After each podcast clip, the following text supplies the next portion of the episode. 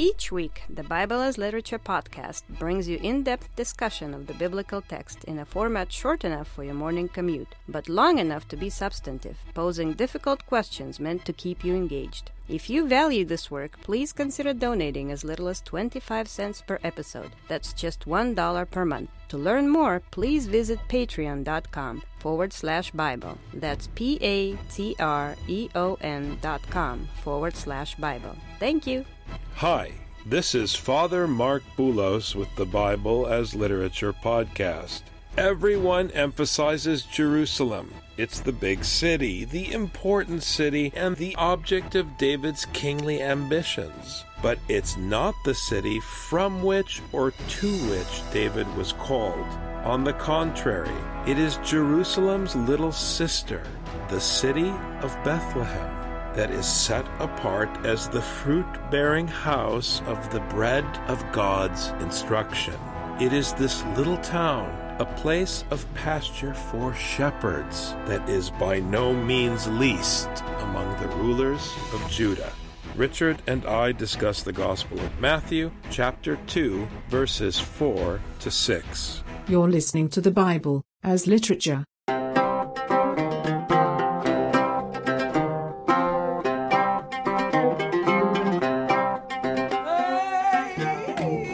Hi, this is Father Marc Boulos. And this is Dr. Richard Benton. And you are listening to episode 231 of the Bible as Literature podcast. We continue our discussion of the Gospel of Matthew, and King Herod is the gift that keeps giving. There's so much biblical context wrapped around this idea of the king as the Antichrist not just in the meaning of Herod's name, but in the function of the earthly king as the Antichrist. And now we're going to see Herod continue to play this role the role of Pharaoh, the role of Alexander the Great, the role of Caesar. But we're also going to begin to catch a glimpse, because of the context, especially around the name Bethlehem, of how Scripture brings peace in the midst of war. How Scripture conquers the occupier without violence. We're going to see the shepherd, who's mentioned in Micah, confront the king with a non confrontation. The way that Matthew incorporates this text from Micah, Micah is talking about a specific context. There's something very specific about these places that's important and what the Old Testament set up in order to allow Matthew to write as he wrote. Scripture dismantles your metaphors as an addressee of the text. Every one of you listening to the podcast, whether you are liberal or conservative, it doesn't matter. You're wrong scripturally.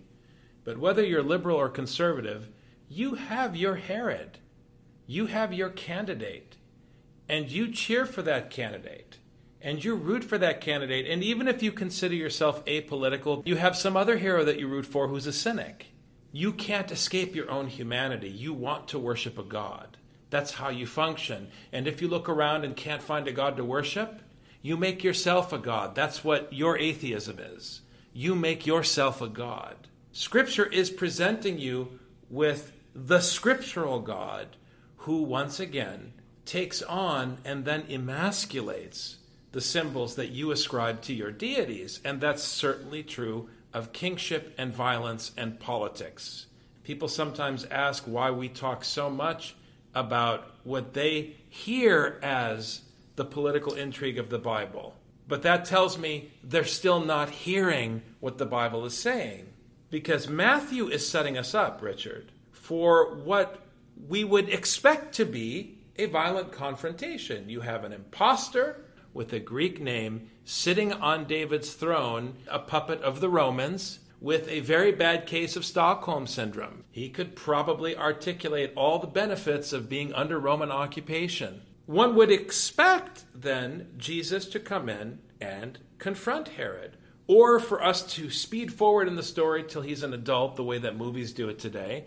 And we see now that he's a young man, like Mel Gibson and Braveheart, come back to his hometown to confront Herod. No, that's what you would expect from this story, the way that Matthew has laid it out, but it's a hoax because chapter 5 of Micah is already fulfilled now with the birth of Jesus, with his presence as a little child in the metaphor of the story because we're going to hear not about how peace is won through strength, which is the way the fleshly people talk. This is cheap, vain human talk. We're going to hear about the peace of the Father of Jesus under occupation that liberates you from the occupation, which has nothing to do with might. The Bible is always confronting power. And it's always undermining what we believe power to be. And it's constant. It's not something that just started with the New Testament. We have it in Micah. In Micah chapter 5, it says that he's going to bring peace when the Assyrians invade us. So, my first question is how do you do that? If you're being invaded, how do you bring peace? Well, the way the fleshly would say, as you said, Father, you fight them until you kill them, and then there's peace. Eh, that's not peace, that's war. That's the opposite of peace. That's doublespeak, as 1984 would call it. Actual peace is saying, no, we're not going to fight. Well, then you just undermined your whole position because how are you going to get rid of the Assyrians if you're not going to fight? So, where's the peace? the fleshly would say, How can there be peace when the Assyrians are invading us? It's impossible to have peace. The Assyrians decided it. Wait a second, since when did the Assyrians get to decide what's going to happen? The Lord alone gets to decide. And then you can choose to follow the Lord's will or not. Recently, this public official quoted Paul and said that all authority comes from God. But then he went on to say that what the human authorities say is by nature good. I beg to differ with you. If you're going to go with the Bible, eh, there's not a lot of human rulers who can be assumed to be good. As a matter of fact, there's not a single one. Every single human being establishes a law that goes against God. According to Hosea 4:1, the only law that you're allowed to perform as a king in the Bible is trust, loving kindness, and knowledge of God. That's all that God's looking for. These are the only weapons that the governor mentioned in Micah is allowed to use. He has to bring about peace using only these instruments, which counter any instrument that a human ruler would use. This is the confrontation, which is the non confrontation. This is the peace that comes in the midst of invasion. This is the capitulation that is not capitulation. But I hasten to add, Richard, and it's important because I know now that there are some listeners who consider themselves pacifists who are saying, ah, so, what you're saying, Dr. Benton, is that the Bible advocates pacifism. No, it doesn't advocate pacifism. It doesn't advocate anything you care about. It advocates your disempowerment. Because when Herod himself attacks you, it's the will of God. And this is what our politicians are getting wrong today at the border.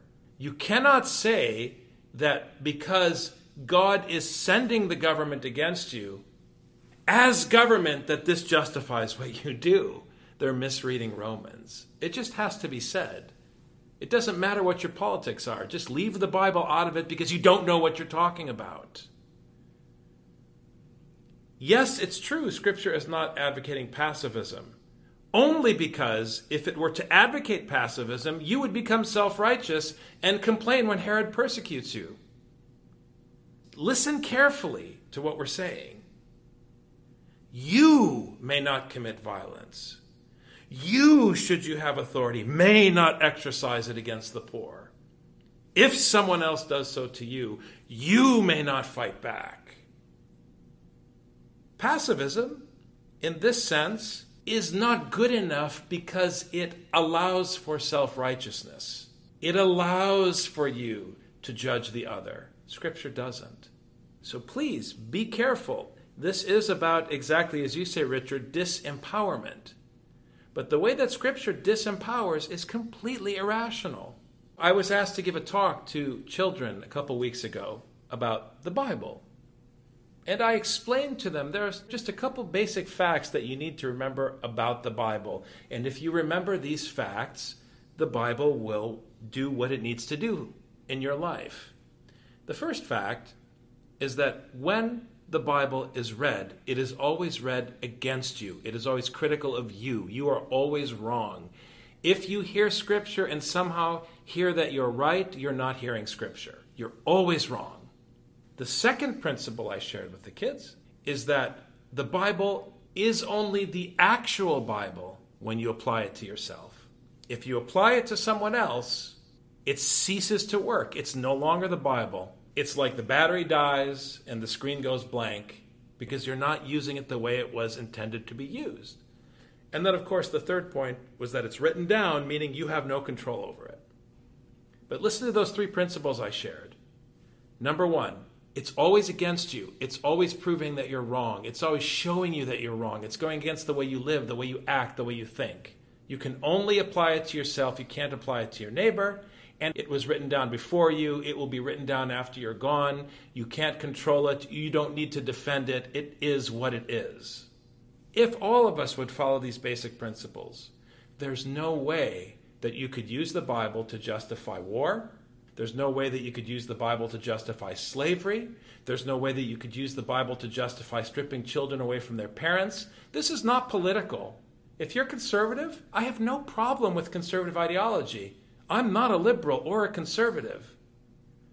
But if you ask me if it's okay to use the Bible to justify separating children from their parents, I'm sorry. I don't know what book you're reading or how you're reading it, but you're off the mark. Way off the mark. And you should go back and read Matthew chapter 18 before you start quoting Romans against little children. Especially when the passage in Romans that you're co opting is the commandment to love. The whole section is about love, it's not about glorifying the state.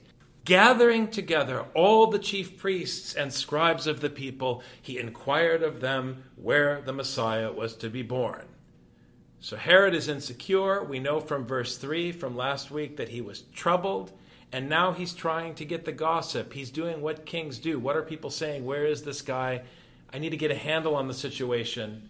Does the press know yet? And the way that he does is, is he brings in the chief priests and scribes. This is the first time we have them mentioned in the Bible. So, as we move along in Matthew and we start to understand more about these characters, although they don't have individual names, they're kind of named as a group the scribes and the chief priests we understand that first and foremost, they're functionaries of the king. They're there to help inform the king. Now, this can be good. I mean, Deuteronomy says that the king must be under Torah. So this is correct. And so far, the chief priests and scribes aren't doing anything wrong. They're simply saying, he's supposed to be born in Bethlehem. Like, we can tell you what it says in the Bible about the Messiah. But it's interesting because he's saying this out of insecurity, like you said, Father. He's troubled. He's troubled when he asks them. He's worried about what? There's only one thing for the king to be worried about his own power. And so, while he brings in the chief priests and the scribes to inform him about Scripture, the way he uses it and manipulates it, eh, it's not what Scripture intended, I can't imagine. So, he co opts Scripture in order to just do what he wants to do, which is a very common tool of any government of any time. You have classically in the ancient Near East the king and the religious establishment. And let me make it clear, because it's always important to remember the fundamentals of the historical context. There was no concept of the separation of church and state. They weren't even understood as two separate things because the king was the son of the deity. That's why the king is the Antichrist in Scripture. Because Herod, insofar as he is sitting on a throne asserting power, is taking the place of God in the final analysis, that's what's so beautiful about the kingship of Jesus Christ. He's the only one who doesn't function as a king in opposition to his father. Jesus is not a king the way that Herod is a king. He's a shepherd who ascends to the throne of the king. He's the shepherd of Micah who is going to push Herod off the throne just not in the way that you imagine. And not like King David, because when King David moved from being a shepherd to sitting on the throne, he became corrupt. With Jesus, it is different because he never fully leaves being a shepherd. He is always a shepherd. Even after death, he is still shepherding. He's not the shepherd who became king. This is an important distinction that you highlight, Richard. He's not the shepherd who became king. He is the shepherd who ascended the throne in Israel as a shepherd. It's beautiful. Scripture holds authority, and the king is then a functionary of Scripture. So the king, his job is simply to judge to make sure everyone's following Scripture. That's the only job he has. But what happens here is that the king subsumes the chief priests and scribes as his functionaries, where he holds the authority. And this is the very subtle difference. You know, when you see in the history of the Eastern Church, and you had the so called symphonia of the emperor who held in his hand civil authority and the patriarch who held in his hand the religious authority, both were easily corrupted because both wanted to establish and maintain earthly rule.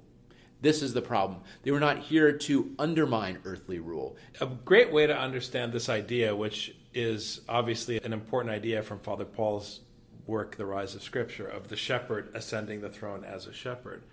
For those of you who are Roman Catholic, you'll appreciate this example. Whoever would have imagined that you would have a Jesuit ascend the cathedra in the Vatican? Who would have imagined that? And function as a Jesuit, as Pope. It's almost strange saying that he's the Pope because he still speaks like a Jesuit pastor. That's the idea. So that someone who would view Herod as their hero, upon seeing Jesus ascending the throne, would see an impostor. And Jesus' behavior on the throne would be disruptive because he is not a king in that sense. He is a shepherd who took the throne, a shepherd who ascended the throne of Israel as a shepherd. They said to him, In Bethlehem of Judea, for this is what has been written by the prophet. Now, Bethlehem is an important metaphor also. It means in Hebrew the house of bread it was originally a Canaanitic city. There's some speculation that the etymology of the name may pertain to a Canaanitic deity. But in Hebrew, in the play on language, it means the house of bread. And bread is a metaphor for the teaching, the bread of life. Bethlehem is secondary to Jerusalem. Bethlehem is where Rachel was buried in Genesis. Bethlehem somehow is the little sister of the major city. And this again is played on in Micah that out of the least would come the shepherd of Israel. You have to hear it this way that Bethlehem is the city of David. It's not because Bethlehem is a great city, because in the imagination of the scriptural writer, it's the city of David because David was called to be something other than a king. David was called to be a shepherd in Samuel, but instead abandoned his role as shepherd and ascended as the king of Israel. But the beauty of Bethlehem as a metaphor is that it is the little sister of Jerusalem, that David began as a shepherd and lost his way. And so we're starting over. Jesus is beginning as a shepherd and is going to end as a shepherd, and Bethlehem, in its smallness, is going to become fruitful, which is the meaning of the word Ephrathah in Hebrew. So it's the house of bread, the bread of the teaching, and it's going to bear fruit in Judah. This is what the eschatological David was called to do. And now Jesus is going to make it happen. And Herod can continue to be an impostor. The Romans can continue to choke the land and abuse the people, but there will be peace because the bread of life will be served in Bethlehem. Yes, and as we were talking about David's ascension, but his moral descent, he is of Bethlehem because, according to the story, this was where his father was from. Jesse was a Bethlehemite. But it wasn't enough for David to be of Bethlehem. He had to conquer Jerusalem, which was not Jerusalem when he conquered it. It was a Jebusite city, which he took over. This is him taking over the Benjaminite land to claim as his own. And this is the beginning of the end for David. When David was still of Bethlehem, there was hope. As soon as David was of Jerusalem, there was danger. This is the point that Matthew wants to make from the very beginning because Herod is sitting in Jerusalem with his staff, plotting and twisting scripture, following in the line of David and we have a new line here that was established in chapter 1 of the un-David, the non-David, the next David, which is Jesus who is going to do things in a completely different way that undermines the way that was done before. I have to confess my sin at this juncture, Richard, before we continue, that I am a little biased when it comes to Bethlehem. So, full disclosure, my mother is from Bethlehem. I'm very happy that Matthew is happy with Bethlehem. And you, Bethlehem, land of Judah, are by no means least among the leaders of Judah, for out of you shall come forth a ruler who will shepherd my people, Israel. Again, we are not reading shepherdism into the text. It's right there in Micah. Matthew is choosing Micah as the context for this passage, and we see here a stark contrast between the behavior of David, the old David, the fleshly David, and now the behavior of the scriptural Jesus, the eschatological scriptural son of David. and the way that he's confronting the abuse of the king. It's very clear in Greek. It's not as clear in Hebrew in the Micah text, but it's unmistakable that he will shepherd my people Israel. And it's significant that in the translations, for some reason, the translators don't want to have shepherd. They want to say rule. Is it too small a thing that Jesus would be a shepherd and not a ruler? I don't know. But this already shows how easy it is for this bias to creep in that we want Jesus to be a ruler the way we want him to be a ruler. We want him to kick Herod out of office. We want him to make a change we can all believe in. But that's not how Jesus functions.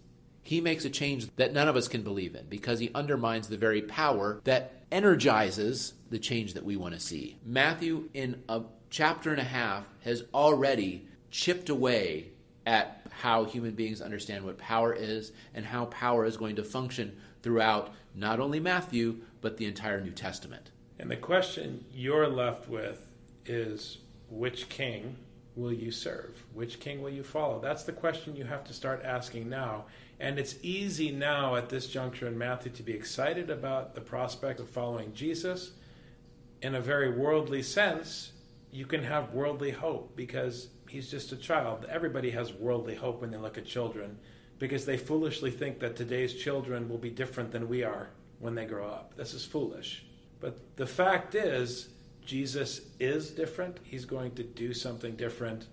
And that difference, the way he carries out the instruction, the bread that is preached in Bethlehem, is our hope for genuine peace, for genuine life. And it's the only hope for those children at the border who are separated from their parents. So please preach the gospel. Don't just listen to the podcast.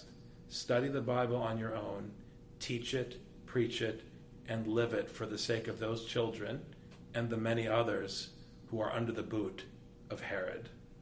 Christ is in our midst. He is and ever shall be.